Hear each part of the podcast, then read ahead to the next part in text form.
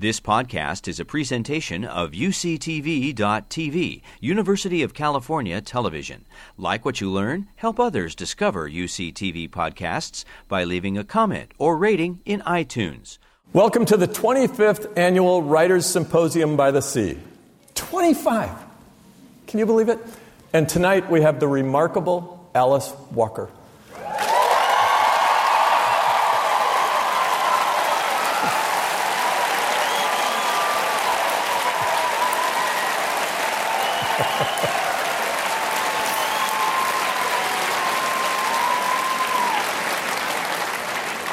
I'm Dean Nelson I'm the journalism faculty at the university, and Alice Walker's work goes back many years.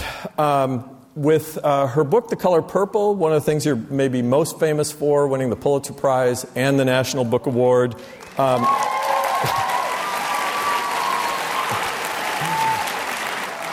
it, it's going to be a long night, Alice. uh, but also famous for her short stories, for her essays, uh, and her poetry. And her most recent collection of poetry is Taking the Arrow Out of the Heart. Um, and so let's, let's, just, let's just start this way. Sometimes it seems that your novels, I started reading your novels before I started reading your poems. Um, sometimes it seems like your novels are, you're making a statement, and sometimes uh, you're telling a story and sometimes it's both. But here's my question about two novels in particular The Grange Copeland and The Color Purple, where uh, I don't pretend to understand what black people went through. I'm not even going to try that and still go through to survive in this culture. Um, but while I was reading those novels, I just felt their experience. Mm-hmm. And uh, it, whether it was Grange or Brownfield or Celie and the others, you just made me feel those lives. So I have two questions to start with. One is did, Is that what you wanted? Is to make the reader feel what they were feeling, even privileged white male readers like me? Mm-hmm. And then my second question is How in the world did you do that? I loved them a lot. You loved those characters a lot. I loved the people on whom the the characters are based a lot. And they still exist all over the world in that same condition of barely getting by, being very upset with life, you know, down at heart. Uh, and I felt myself so much love for them. And I wanted people to feel that too. Because love, as you know, is the foundation of change and transformation.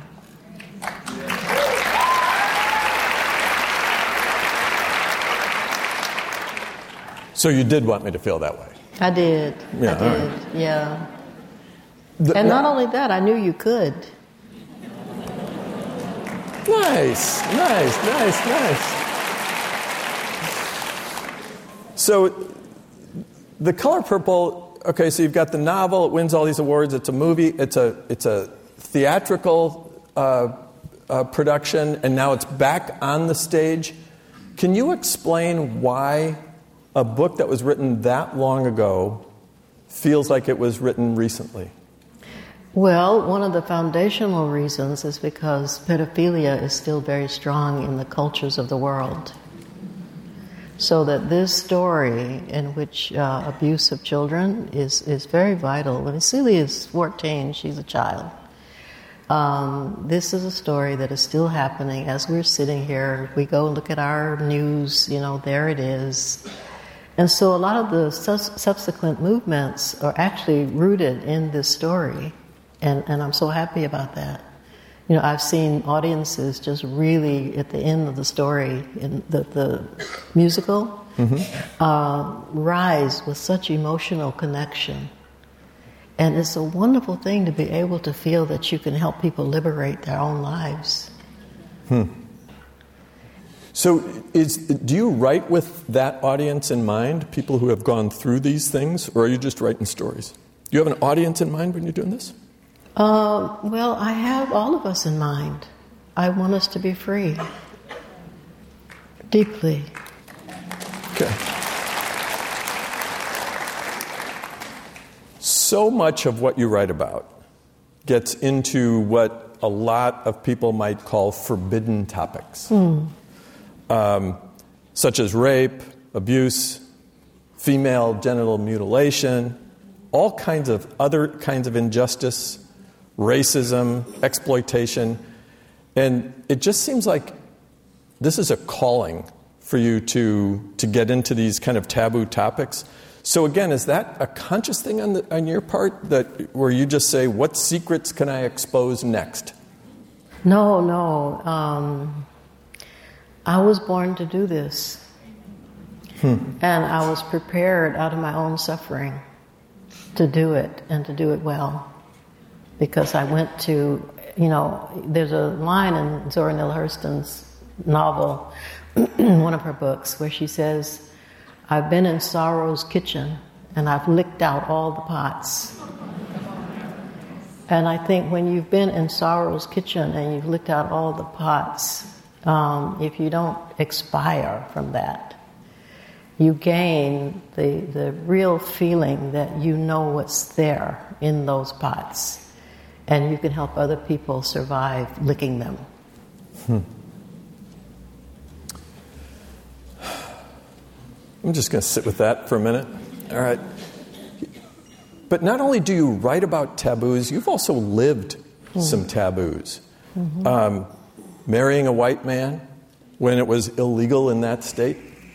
Um, you're open about your own sexuality and, your, and, and activities and activism. And it just seems like you're fearless. Are you? Seems like I'm furious? no, I'll, I'll, I'll try to enunciate better. Fearless. Oh, fearless. Oh. Not furious. No, you, you do not look furious to me right now. But, but you're, you just, you're such a gentle soul, you, you know, where it's all about love. And yet, when you write, you swing a pretty big hammer. I'm free.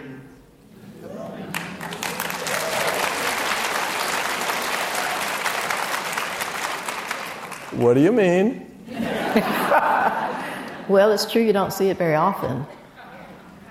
But it means that I take responsibility for my life, for myself, uh, for being here. I, I feel that the least I can do on this incredible planet, wherever it is we are in space, the least I can do is to be my full being and express this whole thing. I mean, that I am. And what I see, then I have a right, you know, to, to, to, to address it. So that freedom just gives you that sense of i can write about whatever I want. Exactly. All right. there's, there's someone, an, an academic, uh, said that one of the main themes of your writing is the black woman as creator and how her attempt to be whole relates to the health of her community. Is that an accurate characterization of your writing? It's pretty good, yeah. Yeah. I mean, it, you know, nothing completely covers what I do, I think, uh, because the, the, the observer is not me. You know, I don't even know all of what I'm doing. I go on faith a lot, you know, that if something is calling to me, there's a reason. Uh, and I try to give it my full attention. I will spend weeks on end hardly talking to anybody to be sure that I get what it is we need the medicine. I think of my work as medicine, uh, and I want to get the right medicine for us. Uh, and I think that's why the color purple actually has lasted so so long. You know, it's a it's a very overdue medicine, and many people are just now getting it. And so each generation, I mean, I've watched generations of people respond to that story because it, it connects to them and it's very healing. And I absolutely love that. There's nothing more wonderful than setting other people free.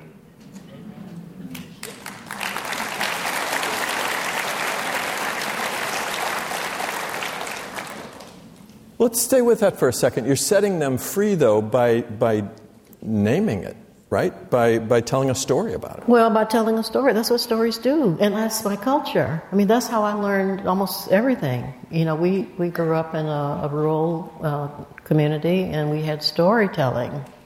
And that taught us so much about, you know, life and wonder and joy and acceptance and a certain kind of fearlessness. Yeah.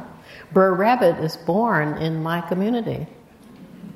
You know, all of those folk tales, the, the indigenous uh, Native American folk tales and the African folk tales, and they're so, they're practically identical and also intertwined, and they're also always about overcoming some incredible obstacle and having a good time. That's true because Color Purple is that mix of overcoming obstacles and uh, Joy. and the juke joint, and you know they, they're they're having some fun too. Yeah. Hmm Because why bother to suffer if you're not going to have a good time at some point? no, really. I, I, I think that's going to be my next tattoo. that's, that's, that's going to be good. Great. Yeah. Let's go get a tattoo together. Um,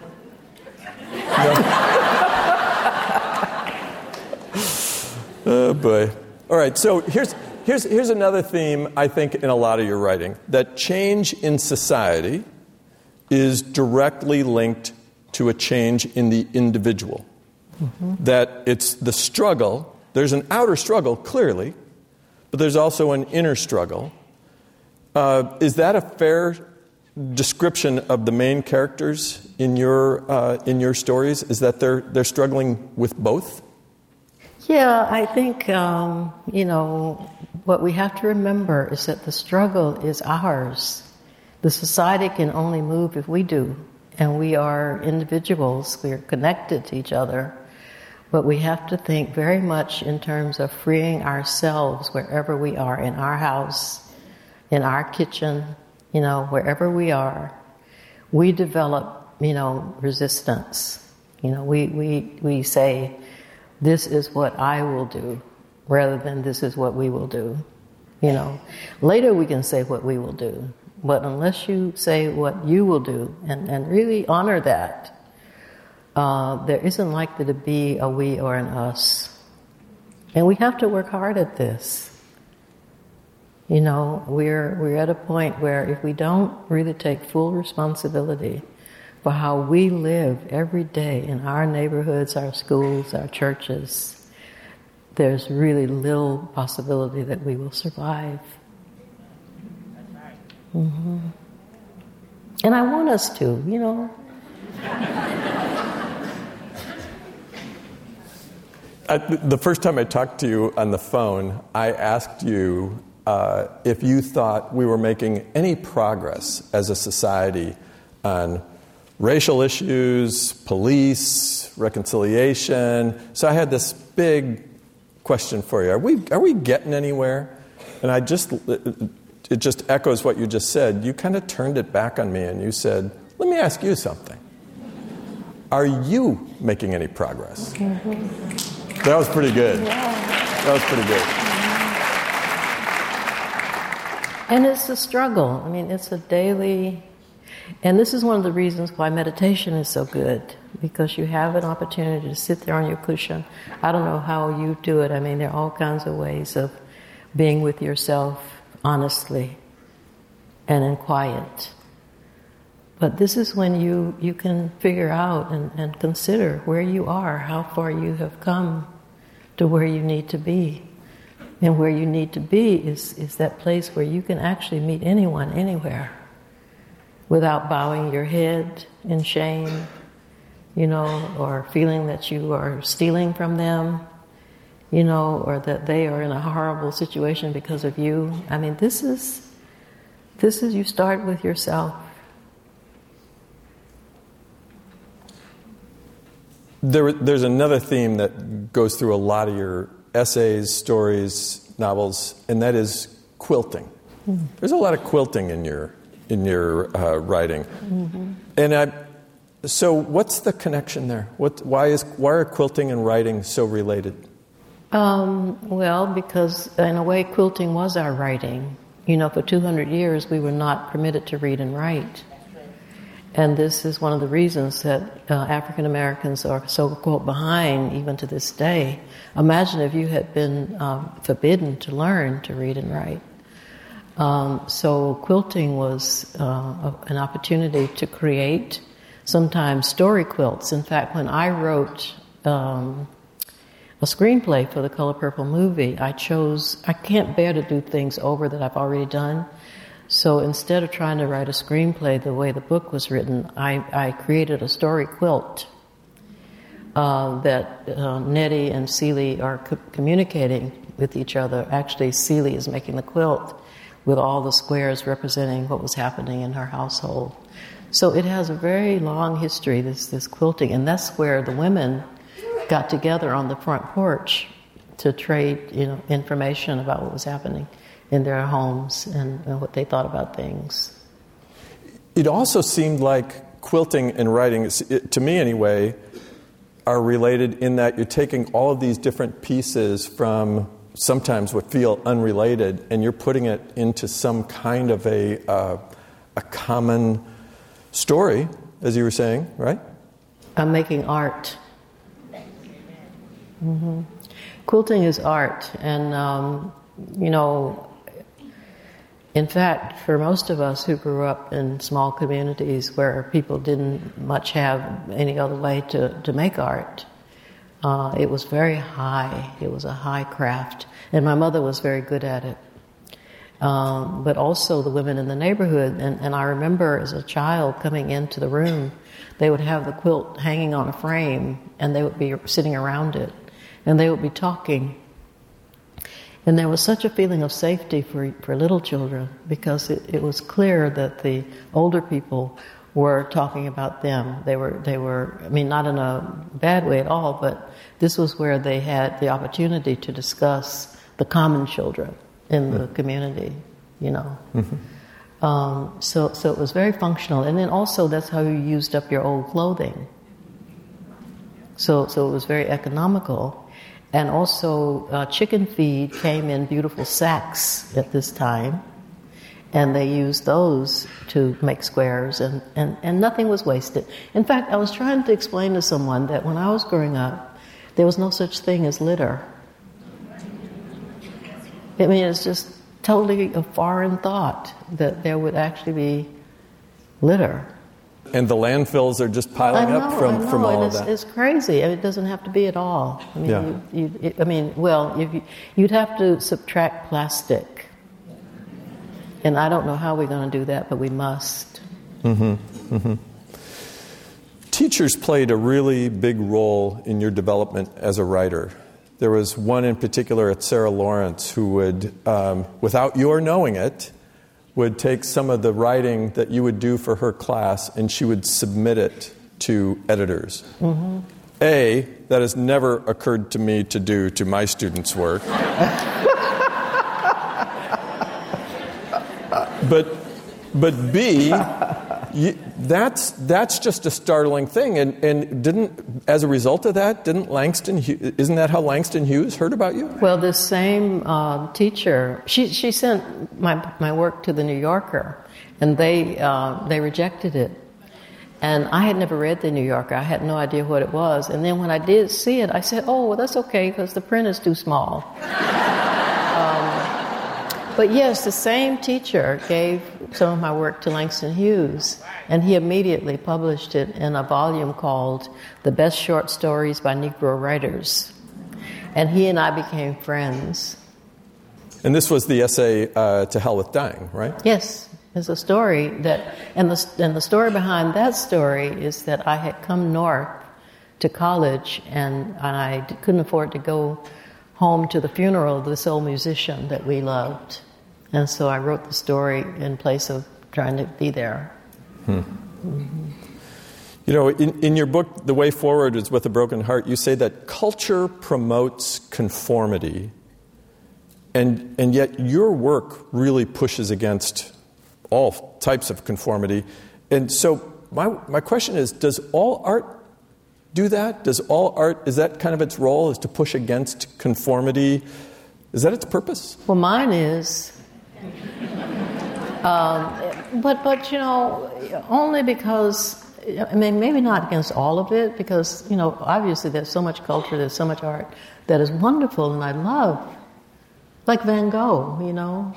Um, but but the kind of um, pressure that we can feel from from an unkind art, you know, and a vicious culture, that has to be resisted.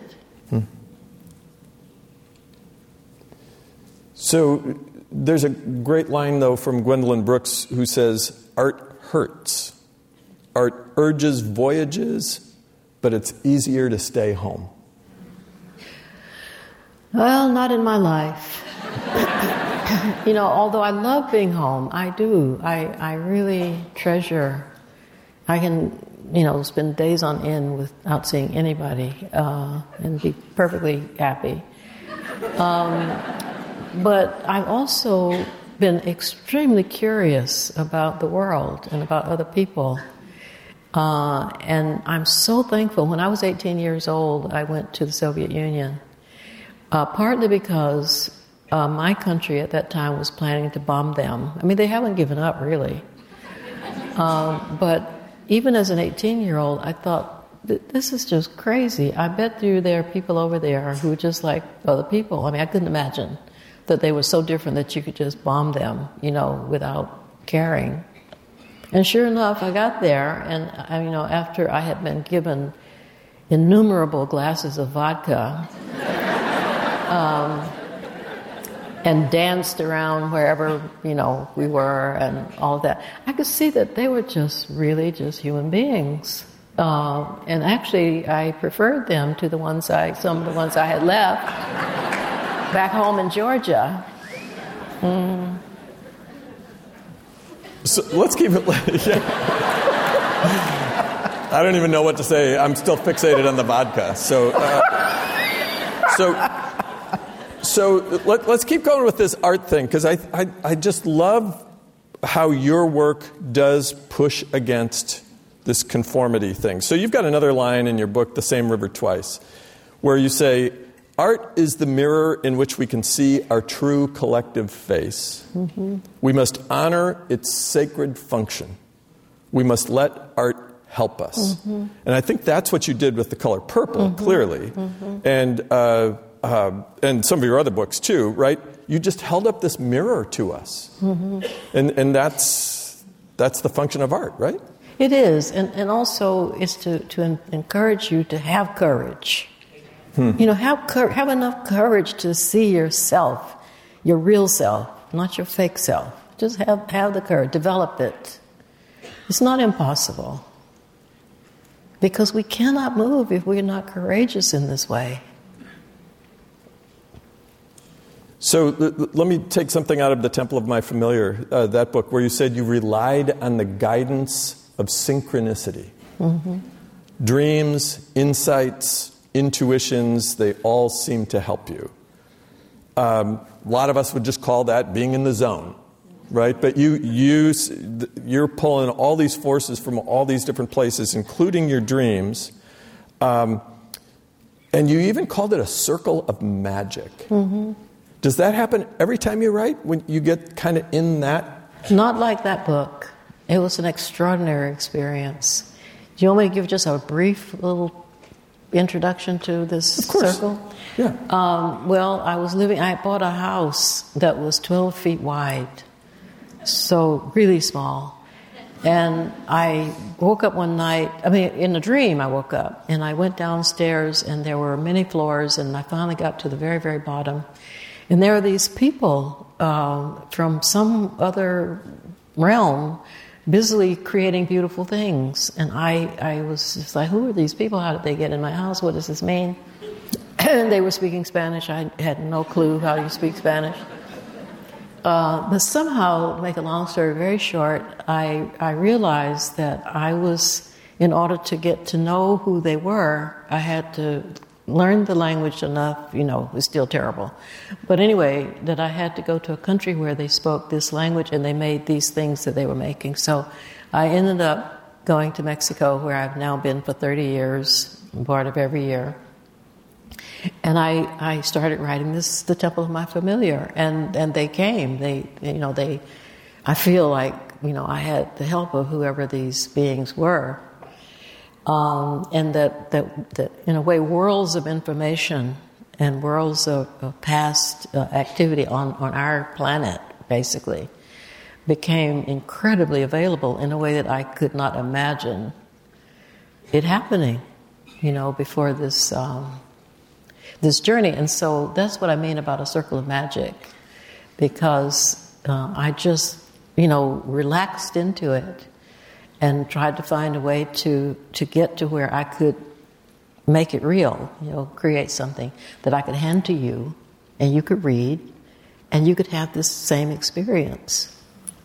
Well, and, and even the last scene that you wrote involved a lion right? And you were, as I recall it, you were walking up to your studio to try to write that scene. Mm-hmm. Tell us what happened. Well, um, part of this thing was that one of the characters is is very is blind, but basically he's virtually blind. And part of the reason he is blind is he's really afraid of cats, and he can't see them. You know, he he's so afraid. Um, but toward the end, he, he, he starts to almost see this is a long, long, big story. But anyway, so the, the last day of writing this novel, I, I left my studio and started walking up the hill. And I'm talking about, I live way, way, way, way in the country. And, you know, usually there's nothing around. And I looked across the field and I saw what looked like um, a, a like a plastic um, garment bag, uh, the, you know, kind of um, brownish, light brown, beige. And I'm such a neat neck, I will pick up trash wherever I see it. So I was oh, who, who left this and da da da.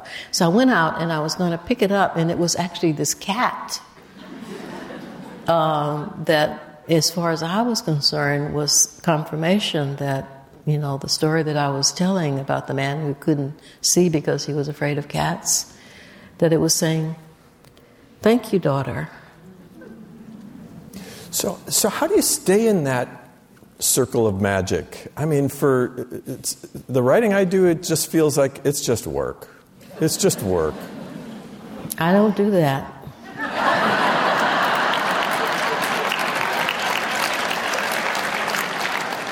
You know, I really don't. I mean, I, I. Um... Now you're just making me mad.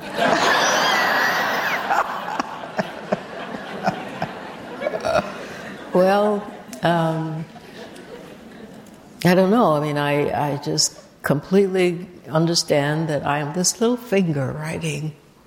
Hmm. That's you. Wow. Okay.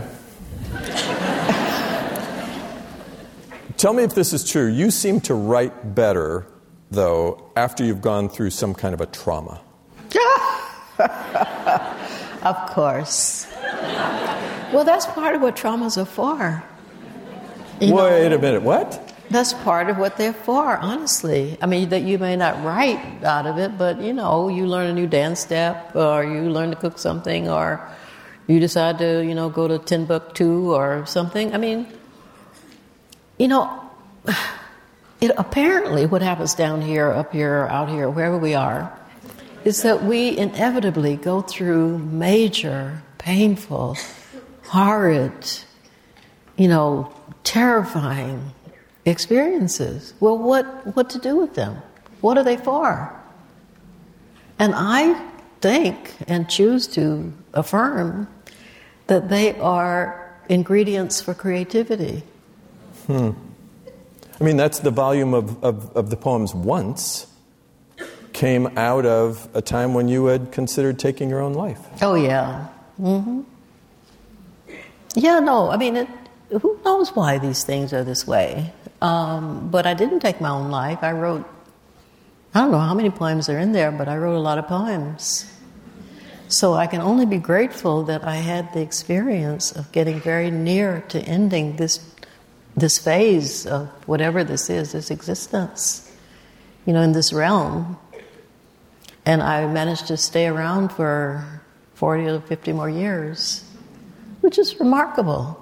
And that's why I always say to people who are suicidal, wait until morning.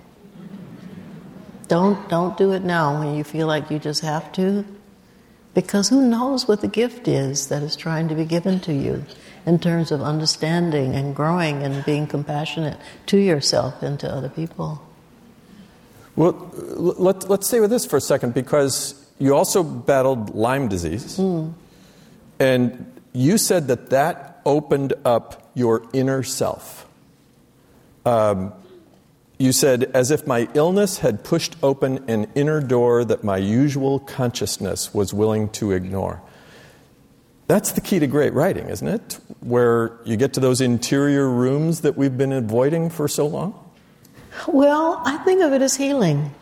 You know, I think whatever the writing is, is an expression of the healing. In other words, what, what I'm, I'm able to offer to, you know, a reader um, is, is in some ways like um, the medicine that I already had. So I know it works. So here. Mm-hmm. Mm-hmm. But can we, can we do that kind of healing or, or get to that really amazing artistic expression without having to go through all that crap? No. You were pretty quick with that answer. No? The answer is no? Well, you, uh, you know, um, some people like to be a kind of a lightweight. Well, well don't look at me. okay. There's a bunch of them out there. Right, right, right. No, no, but I, you know, but but um, maybe maybe it's possible without suffering, but I, I doubt it. I think that there, see, I hmm. think hmm. we wrong about, well, whatever, that suffering is to be avoided. I don't think so. I mean, actually, we can avoid it anyway. So you learn how to do it. And this is what Christ said. This is what Jesus said. Did you know Jesus said, learn to suffer and you will not suffer? Lost Gnostic Gospels. Well, okay. So, but that was in a different Bible, but go ahead, yeah. That was in the one I really liked. Yeah, exactly. Yeah. Anyway. Yeah. Um, I've, written a few of my own books of the Bible that I like better too. I, am sure, but but actually, no. This is this is important though. It's important uh, to know that you you know this whole thing that we think about trying to avoid suffering. You know, just don't I don't don't let that happen to me. I can't. Blah blah blah.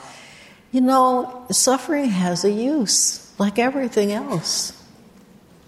And, and in my opinion, you know, if it doesn't kill you, you know, you, you know, you can, it feels like it for years sometimes, it is really trying to deliver something very important to your understanding and the growth of your compassion. Well, I, here's a, one of your lines about this says writing poems is my way of celebrating with the world that I have not committed suicide the evening before. Mm-hmm. Yeah. And that was really a long time ago. That was, I think, after the first book. Yeah. Mm-hmm. Uh, Isabel Allende said one time that if she could have afforded a therapist, she would not have written The House of Spirits. Yeah, probably. Uh, yeah. Mm-hmm. So I, I, that would have been a great loss, but, but I assume that's the same for you, right? Well, it's similar, I think. Um, but we, we're all different, you know, there are all these little gradations of, of how we understand how we do what we do. Yeah. Mm-hmm. So let's talk about childhood. You went through a personality change when you were little. Mm. When you got shot in the eye with a BB gun by your brother. Yes. Told by your brothers not to tell the truth about it. Mm-hmm. You were denied a ride to the hospital by a white driver and you got substandard medical care. That drove you inward. You lost confidence and self worth, and you felt like you were an outcast. So here's my question mm-hmm. Would you have become a writer had that not happened? Well, with my life, something else would have happened.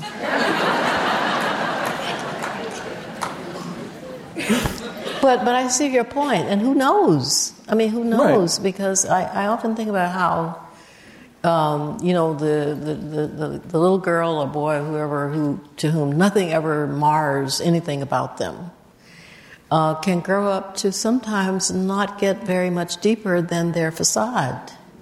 They, they just don't have to. I mean, they think they don't have to.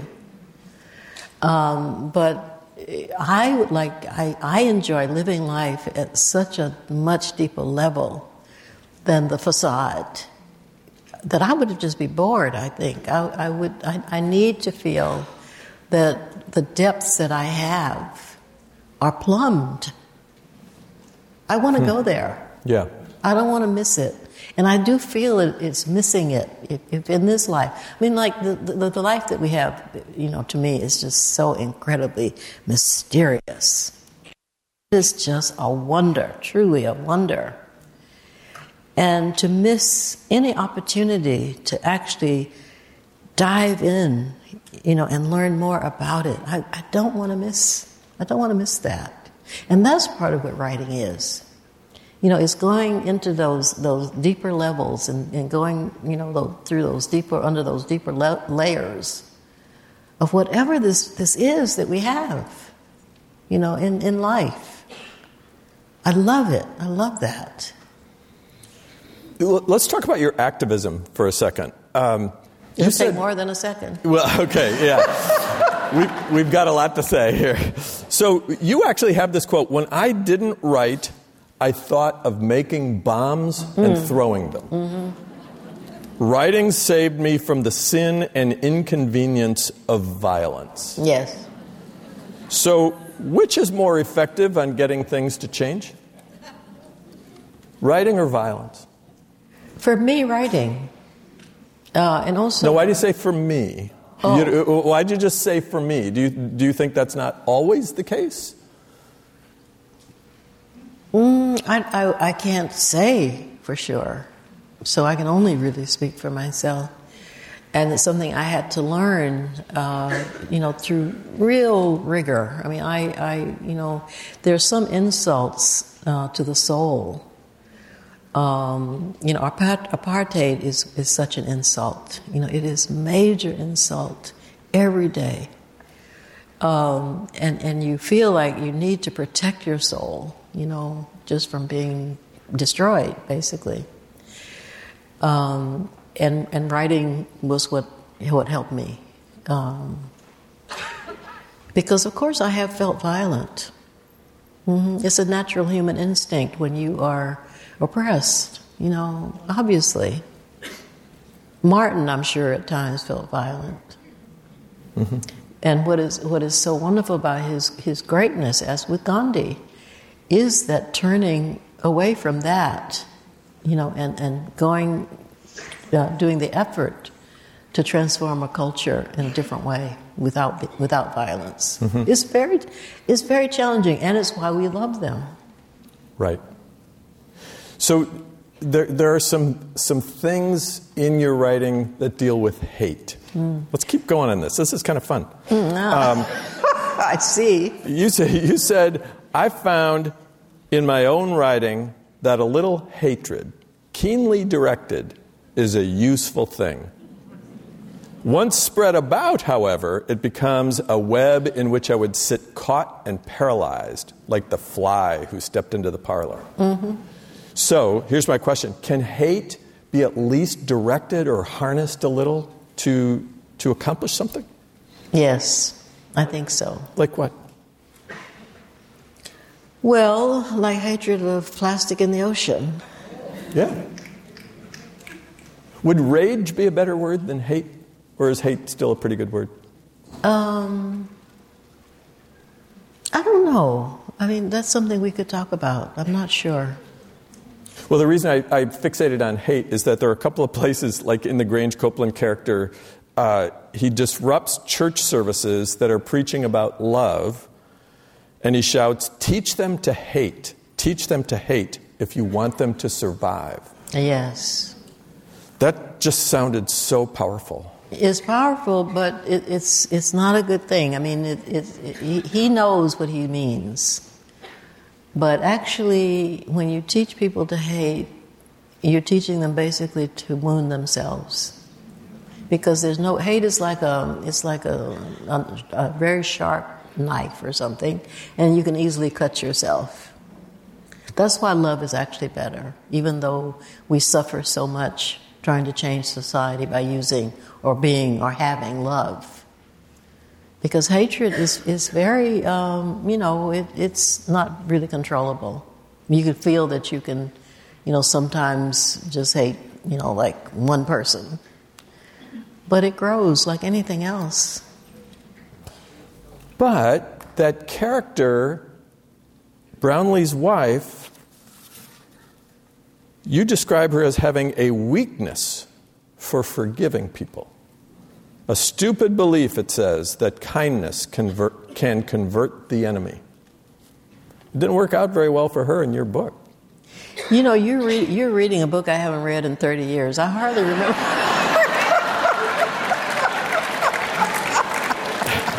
then, then I can pretty much tell you anything that's in there, right? You won't know.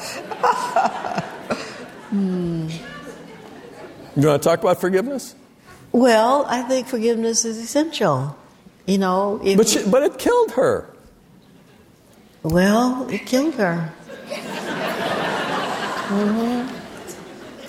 But not forgiving may well have killed her as well, and it may have killed her before she died. Fine. Fine. All right. Yeah, that's a pretty good answer. So, so I, I love this essay that you wrote about uh, Flannery O'Connor, where you got mad at her. You, you, you read her growing up, and then you got mad at her, or at least the people who said she was the only Southern writer worth reading. Mm. And apparently there were no black writers in, uh, you know, where, what, what, you were reading. And then you came back to her, uh, and you appreciate her right? Well, all this is very long ago, but I love Flannery. And, and actually, Faulkner, would, in, to, for most Southern people, white people especially, Faulkner would have been much heads and shoulders above O'Connor. You know, as the Southern mm-hmm. writer. Mm-hmm. Yeah. But there were, but then, as I understand it, as a result of just kind of looking at were there were there no black writers, you started writing stories that you thought you would have wanted to read mm-hmm. when you were young, right? And Zora Neale Hurston, mm-hmm. as, as you and I have talked, uh, I started reading her uh, because I was visiting Haiti a lot and I was interviewing voodoo priests. Uh-huh. And um, uh, she helped me understand voodoo. Uh, yes, in, in a too. way that me yeah too. yeah in a way that no other writer helped me. Mm-hmm. But you kind of rediscovered Zora Neale Hurston. She had kind of mm-hmm. everybody had kind of forgotten about her. So thank you. Mm, you're welcome. And um, and but what made you want to resurrect her? Well, love. Um, but also, I was writing a story about my mother, and I needed. This is this is a story about how during the um, depression, my mother had my mother was very good looking, and she dressed up to go to get food from the commissary because this was a period when, during the Depression, when people didn't have enough food to eat. And she had received some cast off clothing from the north, and she put them on to go to get this food, and she was looking really great. And the white woman who was in charge of giving out the food refused to give her food because she looked so great, right? So I was so angry with this woman who had who had shamed, well, she couldn't really shame my mother because my mother was, had a great big heart and everything. But anyhow, she'd insulted her. So years later, I decided that I was going to take this white woman on. Now, this white woman had died many moons before this. But anyhow, as, as a writer, I get to, you know, settle a few scores. so I decided to um, you know, what could I do to this woman? She died, and I was in college and whatever. I think I was at graduated. But anyhow, I decided that I would voodoo her. now, so that meant I needed, you know, the real deal. I needed some. Like you got the doll and the pins and all that kind of stuff? Sorry. sorry. It's your story. Yeah, you were asking me about. I know, I know, I know. I'm sorry. I'm sorry. Zora Neale Hurston. So, so okay. So I went to the white anthropologists to find voodoo um, from, from black culture. And do you know what one of them said? He said he didn't think black people had a large enough brain. So I said, to hell with him. And I turned and I found Zora. And then I found the story about how you actually uh, basically voodoo someone. And that's what I put in my story. So if you ever want to know how to voodoo somebody, just read this story and you're on your way. was, I don't remember, was, was it effective? Of course it was.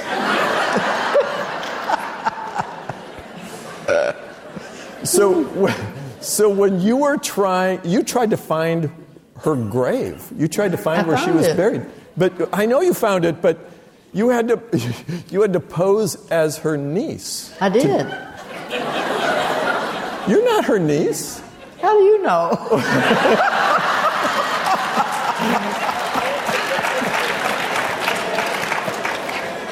okay, I lied. Yeah. It was, it was worth it. Yeah, and all, all, all of this was basically how many people in here have read Their Eyes Were Watching God? See, That's thanks to you. they, they, they are not complaining because this is, this is what you do to be able to deliver a gift. Zora was on her way to delivering this novel to you. I want you to know. She, was, she had done her work, she had written this book, she was virtually penniless, she was ill, she was, but she was writing this novel, she was going to get this novel to you down the generations, right? The least I could do is help her. And she had been gone how long by the time? Well, she died when I was uh, a senior in high school in '61. She, uh, I don't know, a long time. She was Yeah. gone. Yeah, well, we're grateful. Mm-hmm. me too.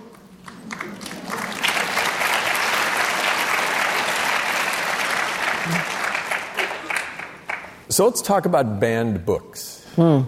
Your books have been banned all over the place. In fact, we, have, we, we, we, have, we have somebody in the audience who nearly got kicked out of high school because he was caught with a copy of The Color Purple. But um, so it's banned from schools. Here's, here's the greatest piece of timing, though, is that the California state tests, the standardized tests, there were two of your essays in that standardized test. Stories. Yeah, two of your, I'm sorry, two of your stories. Right, right, right. In that standardized test, people got upset because one story looked like it was about anti meat eating, and another story was about anti religion, in these people's opinion. But here's the great timing this is going on while you were being honored by the governor of California as being a literary treasure. That's just too rich.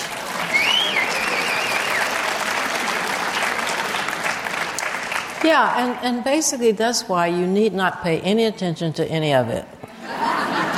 You know, you just basically live, do your work, you know, head for the hills when you want to. Um, you know, really, I mean, they, they're going to be coming for you whatever you do. Um, and, you know, your job basically is just to keep going, one foot in front of the other.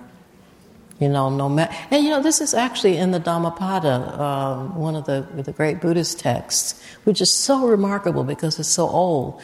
But basically, it says, you know, no matter what you, you do or say, they're going to talk about you. You know, they're going to try to drag you down. Uh, and, and that's just, it's, it's part of the human condition. And so, what you learn and what I, I have learned over the years is basically I mean, I, I can't say that I'm not wounded, you know, but we're all wounded somehow. But I, I, uh, I get the arrow out and I keep going. Nice way to refer to your book there. But here's, here's the thing about th- those stories that were banned and, and the people who had trouble with the color purple. Um, the critics hadn't actually read the stories. Mm-mm. Right?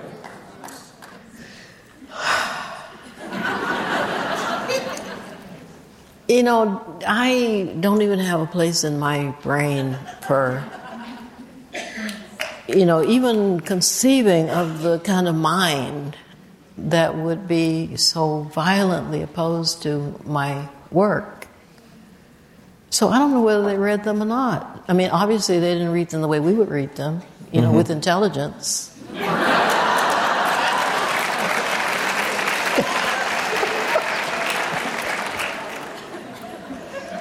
Well, here, here's what you've said about banning and censorship. You said they are attempts to avoid the pain of encountering subjects that frighten or hurt. Mm-hmm. And you've said in order for understanding among people to evolve, we must continue to learn to sit with one another's truths, which to me is the real meaning of the First Amendment. That's good. Yeah. That's good. yeah. So, your biographer, Evelyn White, said in the preface of her book that the th- reason she was drawn to you was by this question What was it about Alice Walker and her work that always seemed to generate such intense emotion? What do you think that is? What is it about you and your work that just generates all this stuff? What do you think? Oh, no, no, no, no, no. No, no, no, no, no, no, no. You're not my therapist. No. Although I like you better than my therapist. Uh, good. That's good. I honestly, you know, I don't know. I mean, I I write um, with the passion that I feel, and what is what I'm grateful for is that I have the skill, apparently, sometimes anyway, to you know, make it connect, you know, to have it connect with other people. Um, and I see it as a gift. I see it as something that comes from a long line of artists who were not permitted to be artists and writers who were not permitted to be writers. And so I feel it intensely as a responsibility uh, and I think all of that is transmitted to the reader. Mm-hmm. And it makes a lot of people uncomfortable. Mm-hmm. Which is good for them. Yeah, yeah. No, I'm, I'm with you. Mm-hmm. But your, your writing is a form of activism, as we've talked about, but you also personally have, have done some activism. Uh, you've been an activist. You, you call that paying the rent on being alive and on this planet. And you've been arrested plenty of times. But the time that I was really, the, the account that I was so moved by, one of the times you were arrested, was uh, in Washington at a women's march, and you and the police officer who arrested you became friends. Mm. How'd that work out? Well, I maintain that the police are also the people. And since the police are also the people, I can I can be but only so you know. I mean, even this person who was arresting me, you know, it was his job, and and I was trying to help him. Actually, I didn't quite know which way the hands went, but you know. Um, I, I just saw a brother. I just saw my brother. Really, he was wearing the uniform, but he was he was just a human being. And this is interesting. I mean, I this is a, sort of a tangent. You mind? no. But but but uh, when when the hurricane uh, Katrina hit New Orleans, um, uh, some friends and I took a lot of books down to the Astrodome where the people were. Some of the people were, and I was giving out books to the people who lost everything. And I could tell, and the, there were a lot of police there, and I could tell they really wanted books. And I had a lot of books, so I was giving them out, and, and uh, then some of the, the, the, the, regular people who, you know, that I was giving books to said, well, you don't have to give them any because they're the police. Hmm. But I could see clearly that they wanted to read. I mean, I could see that they, so I said to them, well, no, no, no, no they said the, the, the people said don't don't give the police books just give books to the people. And i said but the police are the people. And that is incredibly important i think to remember. Even, even with all the, the horrible things that are being done in our communities by the police, we'll lose it. We will lose so much if we ever forget that the police are the people also. You know? Um, There's a great image of this police officer on his knees in front of you, helping you put your shoes back on. Oh, yeah, and he was also telling me that his wife was not happy that he'd arrested me.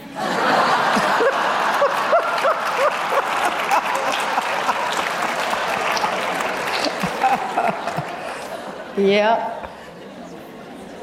And, and, you know, it was very wonderful because I just felt my sisterhood with her. You know, I just felt like, yeah, you just go give it to him good, you know.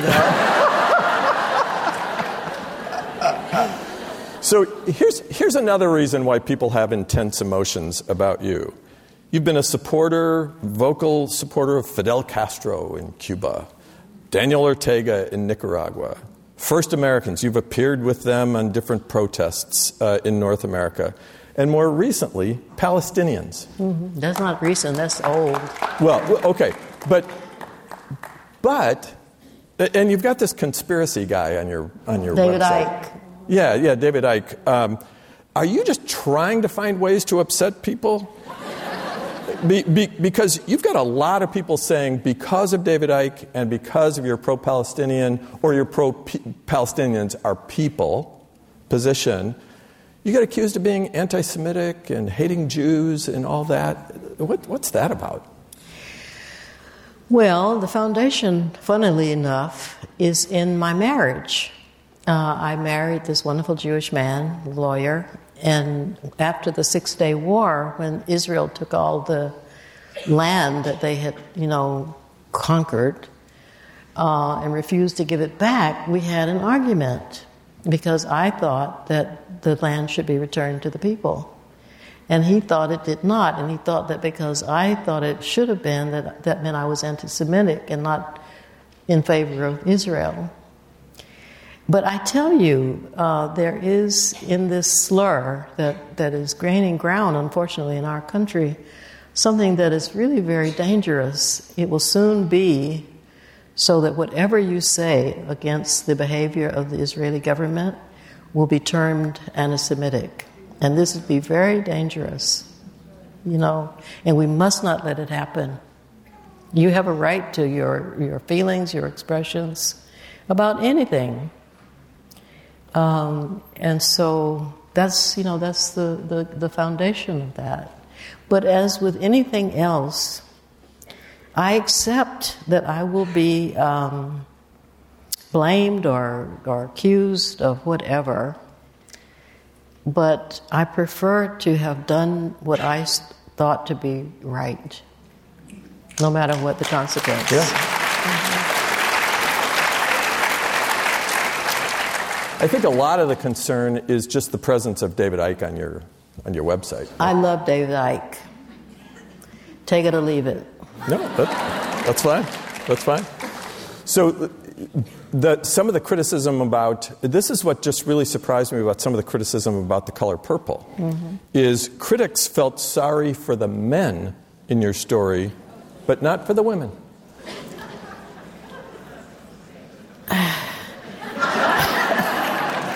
Yeah, well, you know, there we are. Uh, you know, it, it, was it was shocking actually to have men, often who hadn't read it, who said, "I haven't read the book and I haven't seen the movie, but you know, it's making us look bad." Um, you know who also didn't like the color purple at all? Bill Cosby.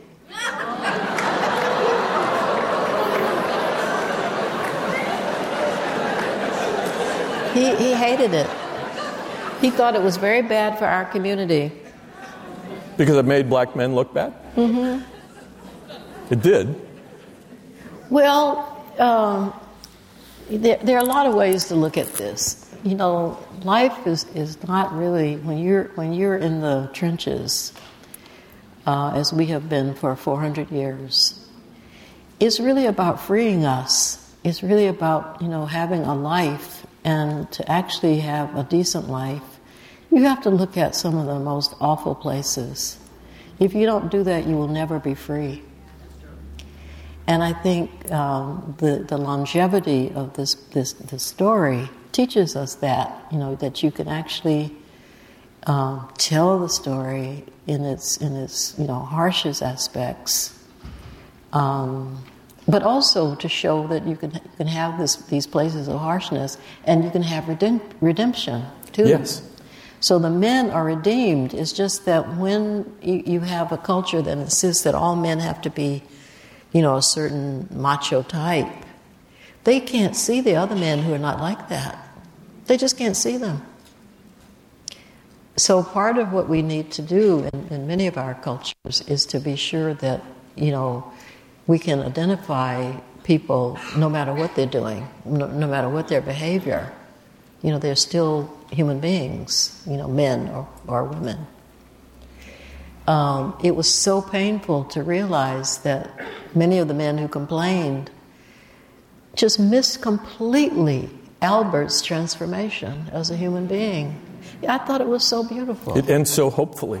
Oh, it's such a beautiful thing to think that someone who was so, you know, controlled by his father, you know, by the culture, by everything, and, and not strong enough in himself to have the woman that he loved that he somehow managed to transform himself into the kind of person who could be her friend, his, his uh, wife's friend at the mm-hmm. end. I thought this was lovely and so possible. That redemption was part of the theme, it seems exactly, like to me. right. Mm-hmm. So, so similarly, with your book, Possessing uh, the Secret of Joy, you went right after the topic of female genital mutilation. Mm-hmm. And the cultures that practiced this had a problem with you doing this. Not all of them, though. You okay. Know, I mean, they told you. I thought they told you to stay in your lane. What, what's this Western woman from? Um, some know? of them. Some of them had that um, view, but honestly, when you get down into some of these communities where the children are really suffering and where the women, when the, when you help them even remember what it felt like, what had happened to them, they were, they were very glad. Because after all, this is a movement against female genital mutilation that African women themselves were, were, were leading. It's just that they needed support from those of us outside the cultures to help. And I was happy to, to help. So, so did you start that story kind of with this premise that this is a barbaric practice and it needs to be stopped? maybe the best thing I can do is tell a story that involves this. Is that how you started?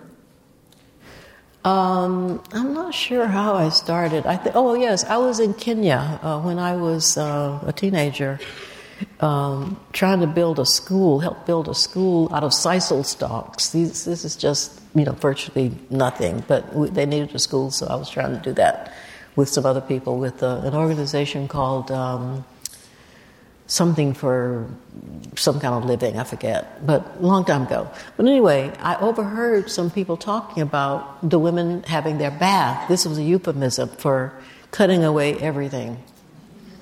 A bath, right? So it took me 20 years after understanding what they meant to actually get my courage together and my finances and my housing and everything to write this book. And, and during that 20 years, there were mi- millions of children and women harmed with this, by this practice. So again, I felt um, that if I could just make one child's life free of that fear, you know, and free of the consequences, because the consequences, you know, many people think it's just like they call it circumcision. Just, they think it's just like uh, what happens to me. It's nothing like that. I mean, it's just, you know, you can be sick the rest of your life, for instance, incontinent for a long time in your life. I mean, just terrible things you don't even want to hear about. Um, so, actually, to be able to contribute to the ending of this practice, and by the time we had been working on this for, I don't know, 10 years, there were African men who, who were with us, and that was joyful. You know that was, and the reason you know why they were there were two reasons why they started paying attention. One was because they realized that AIDS was um, transmitted because there was always blood when you know all kinds of things, and so they thought, oh no, this can't have that. But the other thing was that in many cultures the, the men had suffered from having their tribal uh, mm-hmm. identification marks mm-hmm. put on their cheeks and, and it was painful, even though they were told that they couldn't admit that it hurt. So, so the, the head of the, the group of men who came to help us finally had all of these, these scarification marks. You know, he was gorgeous, but he was telling the story that was so similar to what happened to women. The story is, for the, the girl and the boy, is that we're going to visit your grandparents. Now, in Africa, and, and, and this was true in my case too in Georgia, the grandparents' place was just heaven. You wanted to go there. They gave you whatever. You know, they were just. However, because this was a cultural thing, when you reach a certain age, going to see grandmama meant, or grandfather in the case of the scarification, that this was done to you because it was a tradition. But it was in, entirely harmful to the people. Mm-hmm. So you started with that and I want to change it. I when you when you started writing that. Well, yeah, definitely. Yeah. Okay. Yeah. You said back in the '80s that black women, the black woman writer is not taken as seriously as the black male writer. Do you still think that's true? I don't remember saying that, but it probably was true. You said it back in the 80s. I just want to know whether you still feel that I, way. I, I don't think that, I mean, you know, I don't think about that really much anymore. The, the novel that recently just blew me completely out of the water was um, Water Dancer mm-hmm. by, by Ta-Nehisi yeah. Coates. Uh-huh. Uh, and, and, what I love about it, because I really think there's a way in which the black male writers have caught up, in a sense. I mean, not to be making them mad by saying it this way, but um, you know, black women writers have had to be both men and women in our writing, and we have had to create men and women as as real human beings. And uh, in a lot of male black male black male writing, um, because of misogyny, it was impossible for the writers to actually see women you know, to really see us as we have had to see them. I'm with you. I'm with you. Good. I'm tracking. So, um, so I think I think now we're we're more we're more in the same. When I was reading uh, the Water Dancer, I was so delighted because those male and female characters are fully seen hmm. and felt. Okay. And it's just lovely. Okay. I want to talk about your poetry for a minute, mm-hmm. where you have said poems present themselves to you, and they present themselves to you in bunches. Really? You, you just, you're just channeling? No, I'm not channeling. I don't know about channeling. Uh, I, I, I, was going to say I wish, but I don't wish. Um, whatever it is that that well, I, I, think what I pay for, for being able to write so much is I don't have much of a memory. Hmm. I don't. It's very weird. So, but there are times when you're just not feeling poetry, and then there are other times where it just. Well, it's, it is like a visitation, but, but it's also like a guest. You prepare for it. You know, you feel like um, there is something gathering, something happening. I'm understanding something, uh, and, and and it's work. I mean, it's been it's like you you live the work of it. So it's not it's not you know coming from above. It, it's coming from a life deeply lived. You know, and sometimes with a lot of struggle and pain and loss. Uh, but eventually, it's, it's as if all of this turns into a kind of gold and then the, you know what happens is you have to find a, a way to present it to, to be there present for it to come mm-hmm. and then you can you can present it to the world as a gift, which it is. Yeah. You know, it, it just seems like so much, even to, just in our conversation today, you just have this open heart. Mm. And, and then I started thinking about uh, the titles of some of your books. Now is the time to open your heart. The way forward is with a broken heart, taking the arrow out of the heart. Are you seeing a pattern here? yeah, so, so what, is, what, is this, what is this about? What is this heart? Well, it's you know we were talking today. We, we went out to we were at dinner earlier, and, and we were talking a bit, and it's about um, you know, re, and I don't know whether this continues. Maybe it closes again or something, but it seems to me one of the goals of our existence has to be about having an open heart and learning to even know what that is or what that feels like. I maintain that the feeling of the open heart, uh, and, and, it's not like it, it just stays in the same, you know, it's not like an open window exactly, but the sensation of love uh, in the heart itself um, is, I have a feeling, the, the aim, one of the aims, anyhow, of our human life.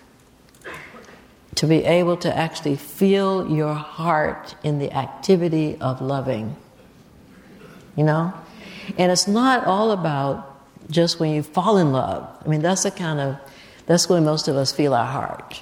You know, we fall in love and we go, oh, you know, but th- this is a, this is a, um, this is a way, I don't know, it's hard to describe it, uh, except I have seen some of the paintings of, of the, the Sacred Heart, I guess it is, where there is this light that's coming out of a heart. And that is sort of what it feels like, mm-hmm. you know. And, and so to be able to create at a certain deep level of compassion and love and, and without considering at all that they may just kill you for doing it, uh, is to awaken that feeling in your own heart. And it's really worth anything to be able to feel that. It's incredible. It's human, right? Mm-hmm. It's feeling human. Right. So, so we're, we're starting to wrap this up here, and, and I want to talk about your philosophy. Um, that, I'm, and I'm taking this out of uh, The World Has Changed. The way I see it, you say, life is about growth, struggle, and trying to expand your love of self and of other people also, to really try hard not to cause harm, to cultivate a way of life that is harmless. This is likely to take all of your energy for your entire life. And if you harm some folks along the way, well, that's why the apology was invented. you said that.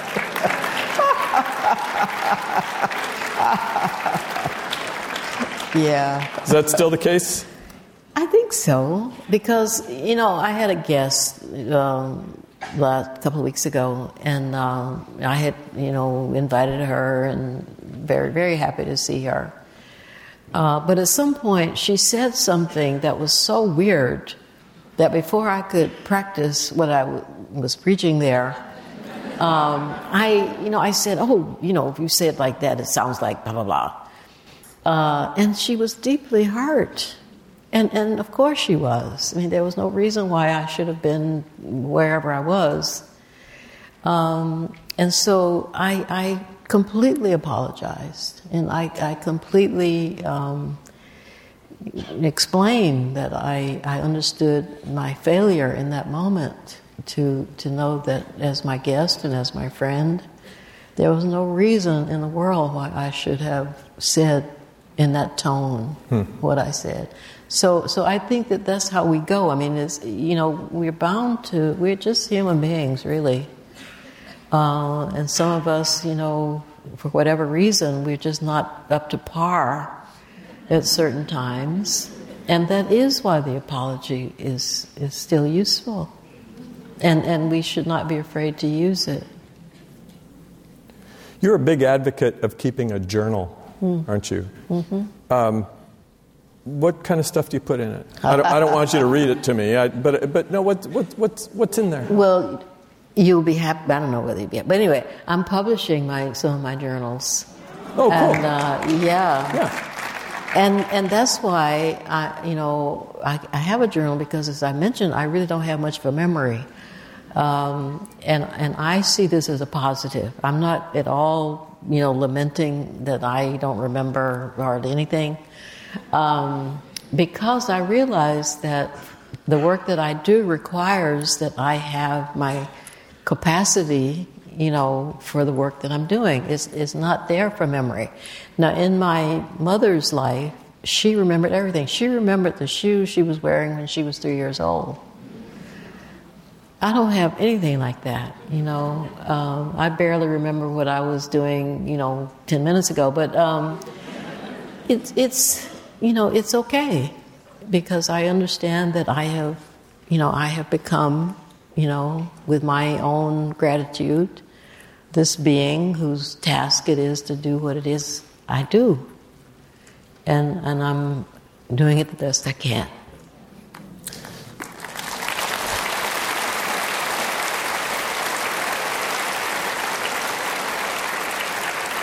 You've, you've tried to take sabbaticals from writing. Yeah, I failed. How come?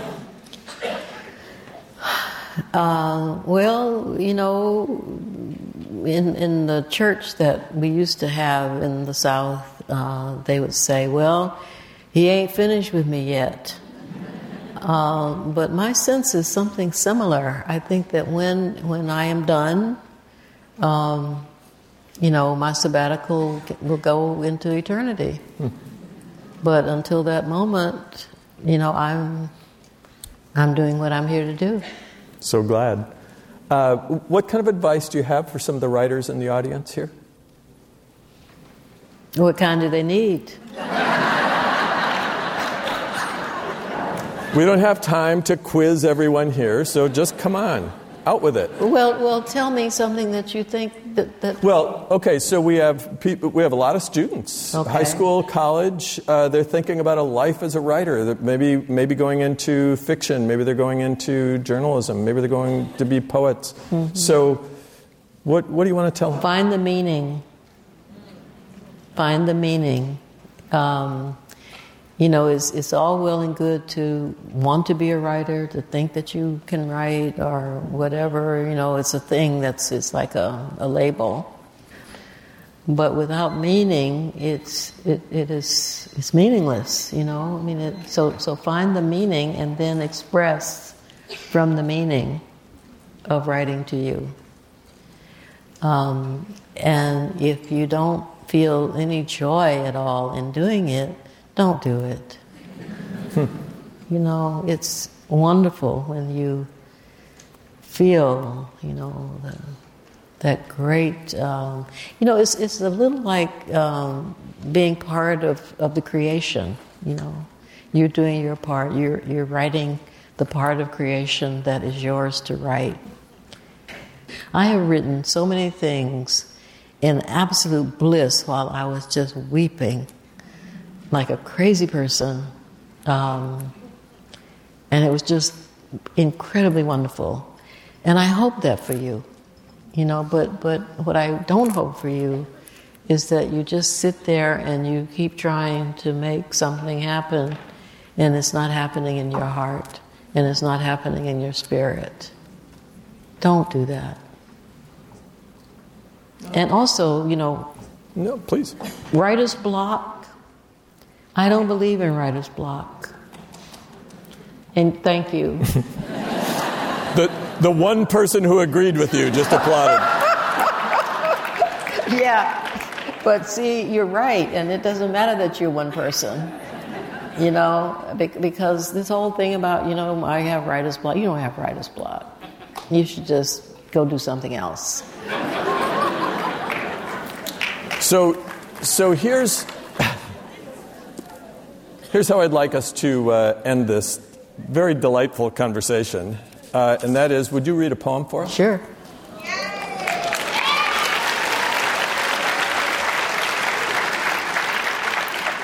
Is the, is the light okay? Uh huh. Okay. This is called How Poems Are Made A Discredited View.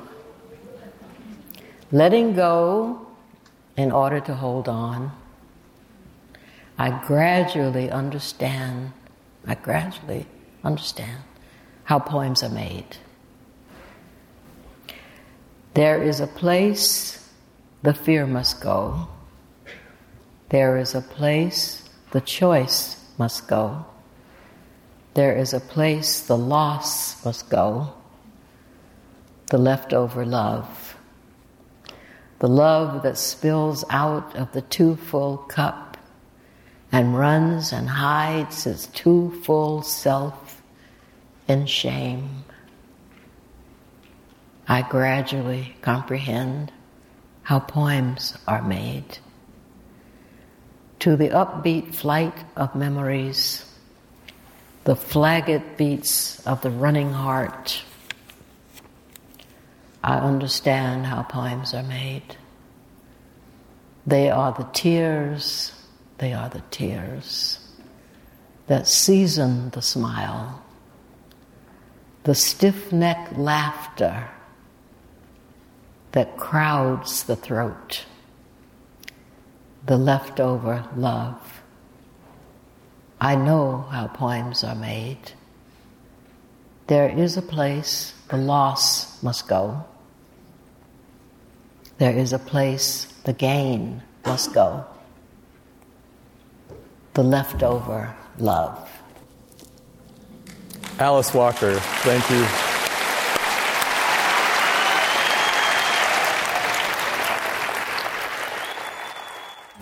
You've been listening to a podcast by University of California Television.